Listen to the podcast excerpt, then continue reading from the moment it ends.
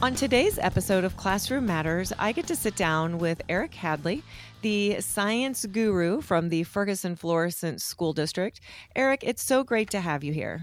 So, how is the, how are all all of your time is at the admin and the STEAM building? So this year, I am almost all at um, administration.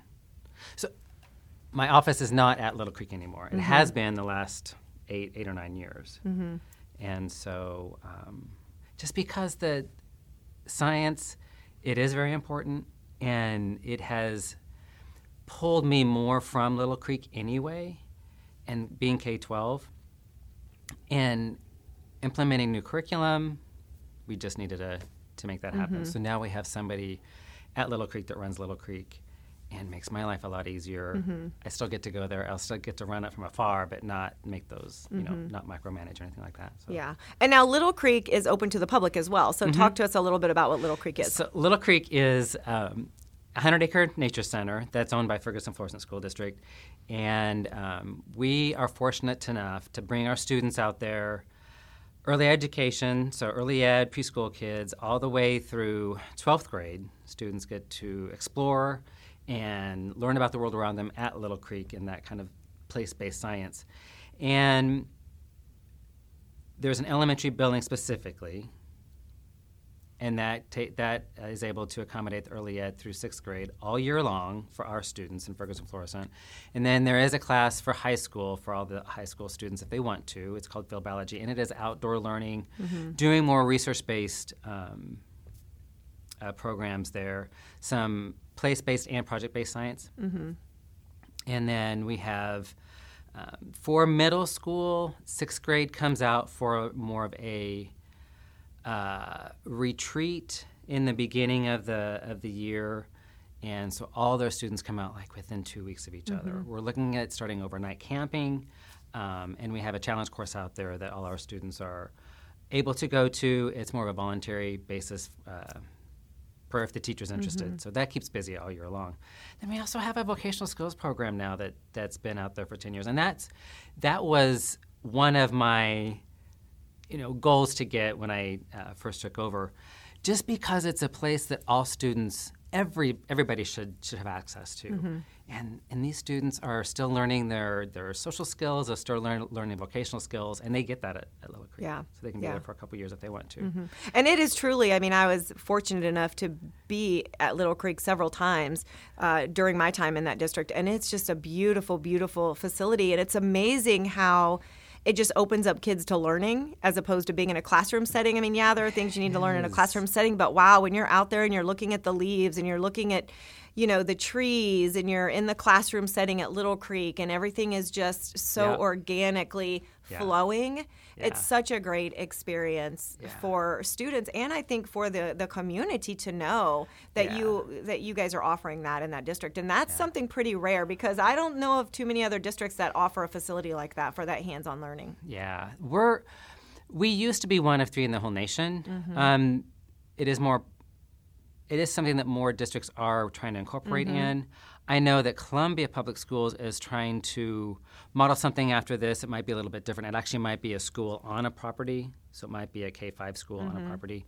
Um, but in terms of like having a bus so that our students can have access to this, and Yeah. they they do, they get to, they can be on a pond, they can do catch and release fishing, they Mm-hmm. get to uh, walk the trails and learn about the ecology and Yeah. habitats and all that they Yeah. uh, everything that's out there. So it's like camping at school. It and what is. kid doesn't like to camp, right?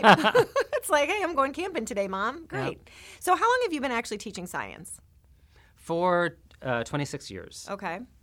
And uh, yeah, so I started um, several years ago and loved it. Wasn't sure if I would, so I just thought, you know, let, let's let's try it, and I cer- certainly fell in love with it.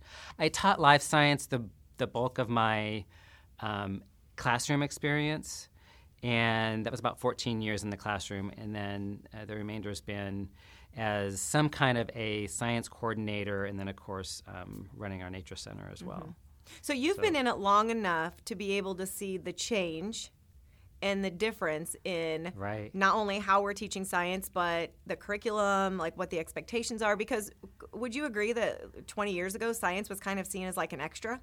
It absolutely was. It, Yeah. It certainly was. It even it was always seen as an extra. So when students were coming through, you know, middle and high school, coming to me as a teacher, oh, we didn't do anything in elementary school. Now, of mm-hmm. course, that's them saying it doesn't mean that, that that's true.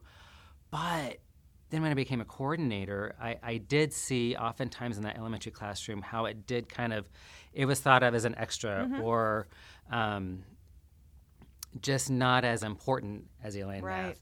And it's really taken a turn now. It, it's uh, it's come a long way in mm-hmm. terms of importance, and it's one of those challenges is you know when do they fit it in? Mm-hmm. There's so many different ways to to make that happen, but it definitely has shown through research and also through our own students that the more students have access to science and science, good solid science curriculum, they're excelling in, in all the areas. Mm-hmm. So. And now we have STEM. Yes. STEM is As this new STEM. movement, mm-hmm. right? Yeah. How long has that been around, would you say? Oh, it's kind of been a mm. while now. It's been it? a while. Uh, I mean, yeah. I don't remember. I think so in Missouri it was METS there for a while, so I'm sure it's been 20 years or so. Oh, has it been that long? Yeah. Because, really? Because I, and the only reason why I say it is because I remember Missouri wouldn't call it STEM. They called it METS, and that was when I was still in the classroom. Yeah. So maybe not 20, but yeah. 15 years. Yeah. So, oh, so a while. But it's been a while. A while. And I don't know that we always knew what what does it mean? What does it look like? And yeah, and that know. was going to be kind of my next question: is what is the difference in just teaching science and technology and engineering and math, and now it's STEM? So what is really what does it mean to be a STEM school or a STEM classroom? I, it's a lot of what we do at Little Creek, and I, I love making those connections because at our STEM schools, um, you know, we call it STEAM, which is that A is so important because it's all part of that design and creativity piece that goes in with engineering and with science. Mm-hmm. And um, it it really is what it's not. What STEAM isn't, or STEM, what it's not is that rote memory and that let me lecture to you. That's just not it anymore. Mm-hmm. And not that it probably ever was, but it's even more crucial and critical that it's not that now. And it is about incorporating all the disciplines, but especially the, those uh, STEM, science, technology, engineering, arts, and, and math, together. We don't, we don't live in that silo world. Mm-hmm. We don't mm-hmm. live where we just are moving through a science world. It all has to make those connections. And so, really, that's what we're trying to do with that STEAM education is to make sure that they all come together. Mm-hmm.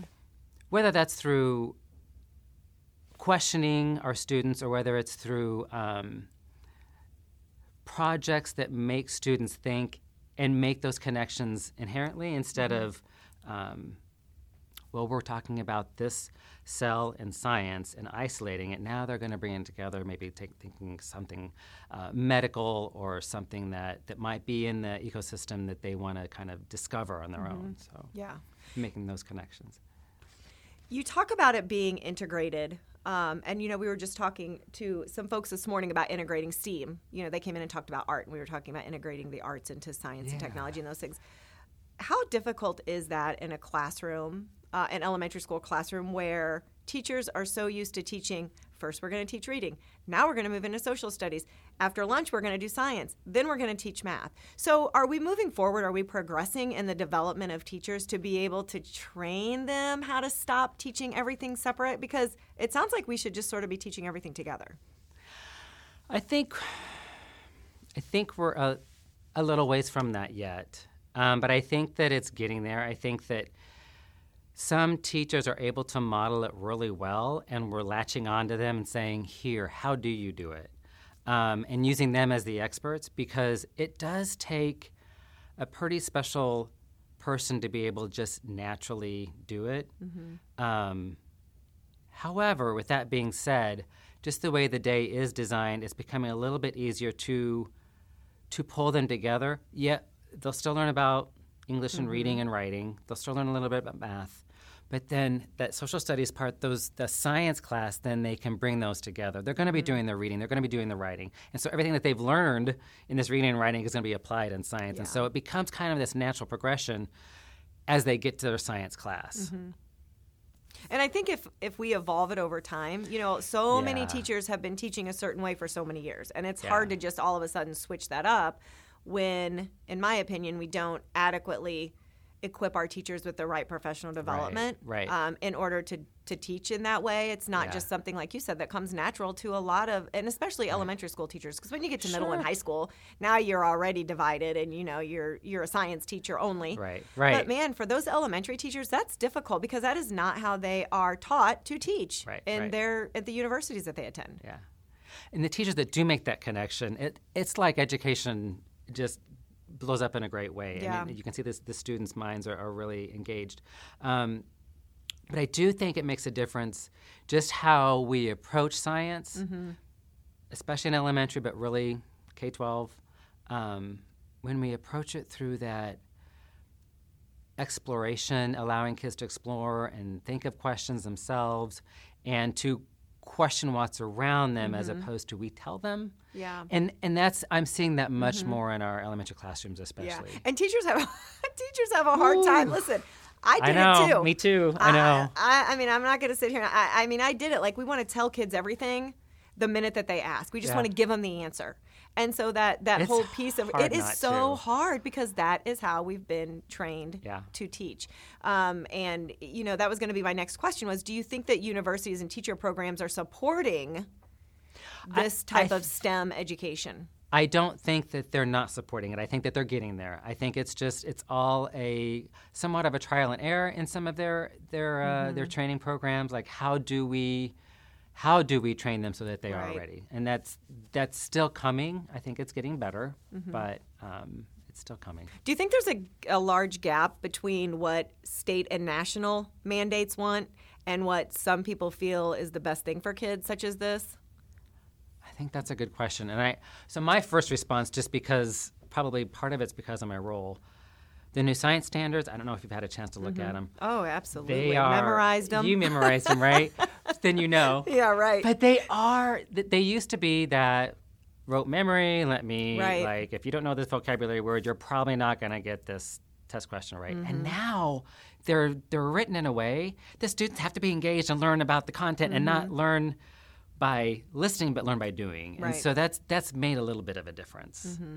Just be, so so I don't think that that what those state standards are saying are so far off of what we're trying to get our mm-hmm. students students to be successful at. Yeah. I know there's still a separation, but I, I don't think it's as far off as it used to be. Yeah. And also, I think just sort of getting rid of the idea that if you don't want to be a scientist, you don't need to know about science. Right. Because that kind of used to be what it was. Like, if I'm, Absolutely. if I'm not going to go into a, the field of science Yeah. as my career, then what's the point? Why do I even need to know this? And I think that That's with the world point. around us, Mm-hmm. the way that it's evolving, you really do need, I mean, it's You need some so important. and understanding Yeah. it, and, and in a way that can be they, they can apply it. So, Mm-hmm.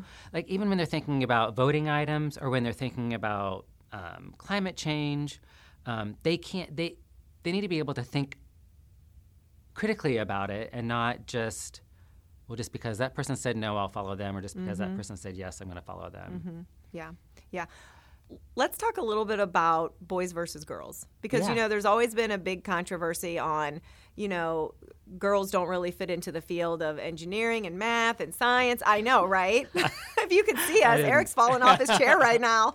Um, but that has always been Yeah. sort of the stereotype. And you know, I was reading an article um, where they actually did a study, and I believe it was like 230 schools and this this year long study, and they saw no difference in Oh, in boys versus girls. There are just as many girls involved in the field of STEM as Yeah. there were boys, and I I think that though sometimes we don't think that. yeah. What do you Well, see uh, in in reference to that? Uh, I mean, my head kind of goes in a couple different directions. Um, I see girls very excited about science. Eh, that sounded a little boring. I see girls excited about You're anything but boring. lear- learning about the field of science, um, STEAM, all those areas. Like they, they're very engaged in it, and I think sometimes we might unintentionally shut girls down. Um, I see it in classrooms once in a while, and I know it's unintentional, and I try to unpack it with you know whomever I see that happening with because it's both genders are very important, but we, we have to have women in, the, in in all those in all the, the science fields. yeah. Um, that their thinking is very important. And I think of my own daughter that has very she's very creative and so sometimes she hasn't always seen herself as a scientist so i've kind of you know pulled that thinking out of her mm-hmm. a little bit mm-hmm. because it it's not fair to her but it's also just not it's not fair to the world because mm-hmm. we need we need everyone's mm-hmm. thinking in it well yeah and it just it makes me think of like the stigma and the stereotype of the female or the girl that's into science is yeah. you know the girl that's you know kind of a bookworm yeah. and not you know well rounded and all this but that's really not i don't uh-uh. really think that that's the way that it is you know i have uh-uh. a niece who is the girliest girl, yep. prettiest girl, loves all the, you know, cheerleader and dancer yeah. and all these things. And she's going to a university yep. and getting into a, a, field of science. Yeah. And yeah. you would never know it to look at her. But I think that just kind of blows the myth out yeah. that there are females that are capable, well, capable Very of much. being in a field of mathematics or technology or science and yeah. all of these STEM things just as much as uh, a male. Yeah. Would you sure. agree with that? Absolutely. And probably about six or seven years ago, I was listening to a, um, a program and something that I hadn't thought about. It might be more like ten years ago, but they they were very concerned about. Well, it was a discussion on female gender classrooms, separate gender mm-hmm. classrooms are combined, and of course we all need to work together, right? I mean, that's yeah. that's part of STEAM too, is making sure that we can we can collaborate together. Mm-hmm. But there's also such a different way that male and female work, and how they mm-hmm. work together, mm-hmm. and separating them out, especially at younger grade levels, can at least some of the research showed can really uh, propel uh, females into seeing themselves as, as a scientist. Mm-hmm. Yeah. So that kind of leads me to my next thought is are we making it relevant? What we're teaching in the classroom, is that relevant and applicable to what we're doing in the world today? I think we're getting there. Um, I think that curriculum, and since that's my role, I, mm-hmm. I, like to mm-hmm. think that the, or I, I know that the curriculum is still lacking in some of those areas, but it's come a long way again. Mm-hmm. And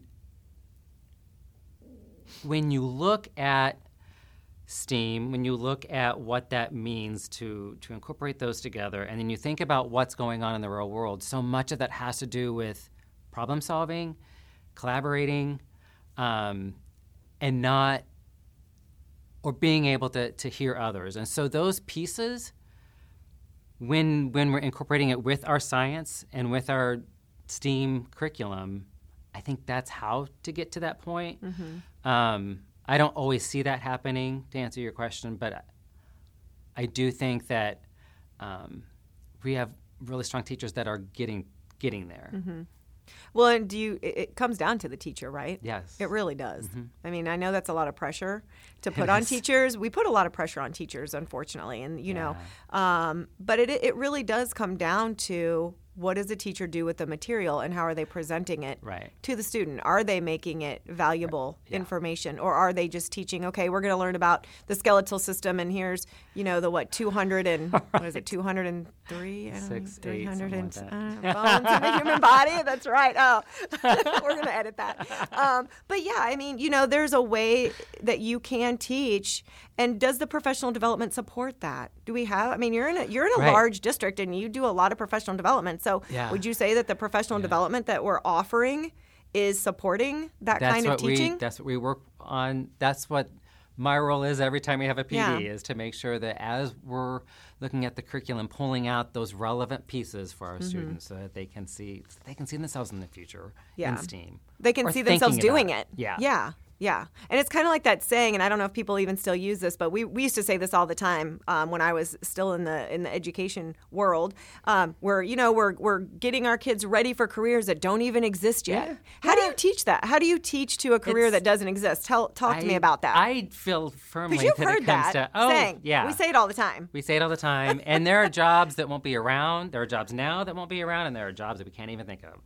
But it is firmly about building those thinkers it is. It's firmly about making sure, you know, they can problem solve, they can collaborate. Mm-hmm. I know mm-hmm. I've said that already several times, but it's so important. If they can't if they can't think through a problem, I don't care what job it is, they're not going to be able to do it. And so we can't prepare them for things we don't know, right? But we can prepare them to think and to problem solve and to work together and be nice to each other.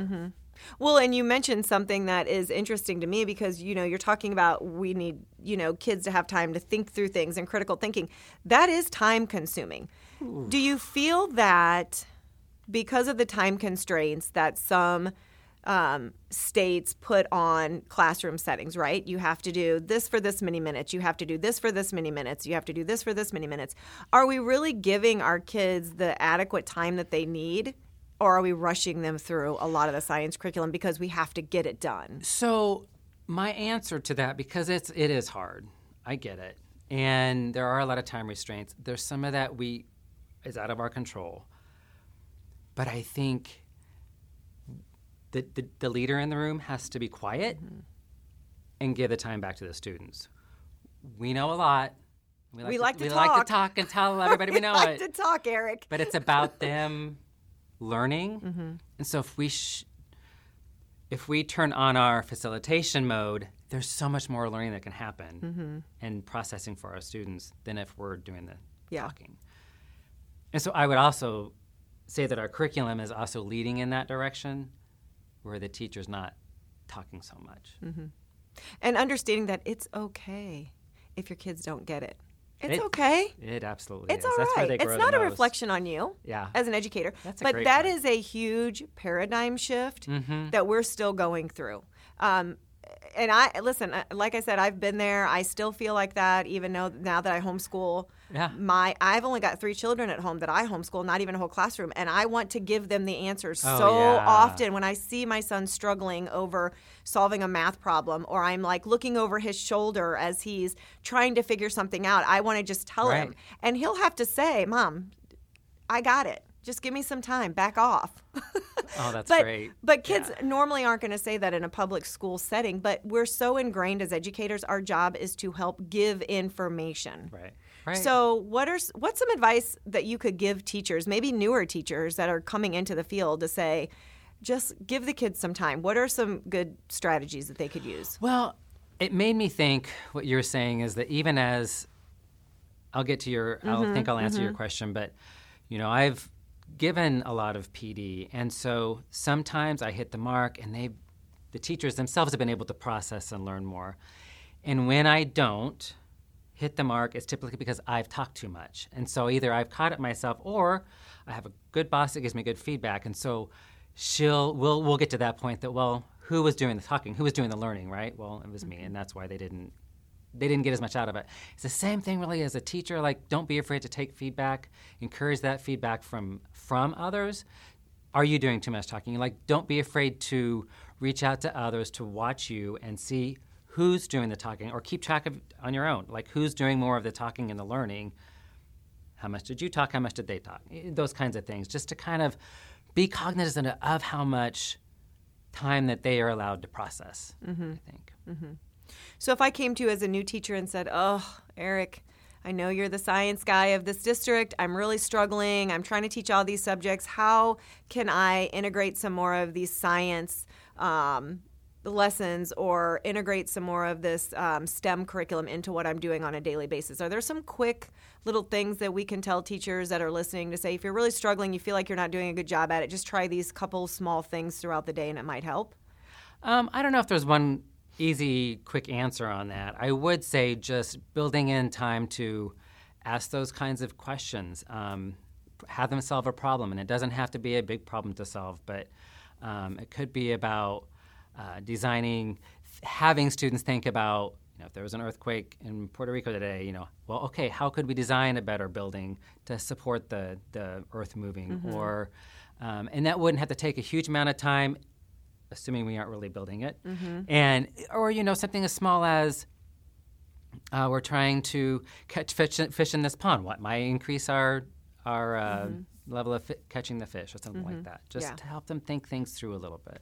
So, it's really about the dialogue Right. that you're creating with Mm-hmm. your students and what you're allowing them to create with each other. Right. Even if you're not looking for an exact answer, even if you never get to the answer, just teaching them how to think, and how mm-hmm. to come up with those scientific ideas on their Right. own. Because really, that's kind of what science is, right? It's is. it's all about mm-hmm. curiosity and it's about learning and growing and discovering. Yeah. It's not about having the right answer, right? And we get, I feel like, exactly. And I feel like our students have that in an early age and it, it can get stifled the older they mm-hmm. get. And so the more we're able to encourage that, the more their light and, and their, their fire keeps going. Yeah. Well, Eric Hadley, you are an absolute delight. Thank you for coming in and being on the Classroom Matters podcast. You're welcome. Today. It's my pleasure. Oh, I miss you. I miss you too. This is Christy Houle signing off with this episode of Classroom Matters.